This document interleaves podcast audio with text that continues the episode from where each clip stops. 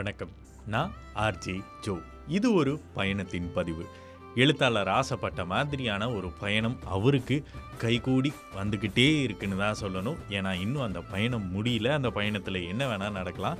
மதிய சாப்பாட்டுக்கு ஏற்பாடு பண்ணிட்டாரு அழைப்பாளர். மதிய சாப்பிட்றதுக்கு ஒரு கோர பசியோடு போய் உக்காந்துருக்கோம். அது ஒரு புது இடம். ஸோ அழைப்பாளருக்கும் அங்கே எப்படி இருக்கும் என்ன அப்படின்றது தெரியல.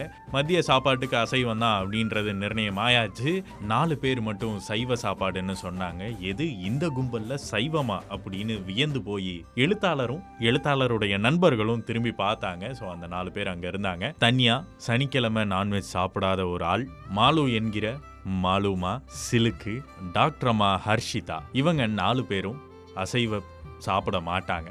ஸோ இவங்க நாலு பேரை தவிர மித்த எல்லாரும் ஒரு ஓரமாக உக்காந்து மெய் மெயின்னு மேய்ஞ்சிக்கிட்டு இருந்தாங்க அப்படின்னு தான் சொல்லணும். ஆனால் என்ன? வேகமாக சாப்பிட்டு அடுத்த ரவுண்டுக்கு போகும்போது அங்கே இருந்த சிக்கன் எல்லாம் காலியாயிருச்சு.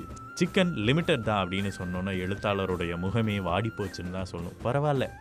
ஆசைக்கு ஏற்ற அளவு கிடைக்கலனா கூட ஆசைப்பட்டது கிடச்சிருச்சு அப்படின்ற ஒரு சந்தோஷத்தோட சாப்பிட்டு கை கழுவிட்டு உக்காந்துருந்தாரு.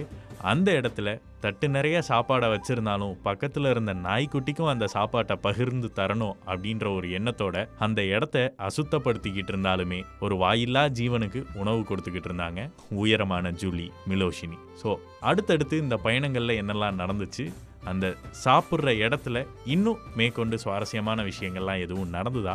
அப்படின்றத தொடர்ந்து பார்க்கலாம். இதில் உங்களுக்கு ஏதாச்சும் கருத்துக்கள்லாம் தெரிவிக்கணும்னு இருந்தால் ஆர்ஜேஜோன்ற இன்ஸ்டாகிராம் பக்கத்தில் உங்களுடைய கருத்துக்களை தாராளமாக தெரிவிக்கலாம். நன்றி.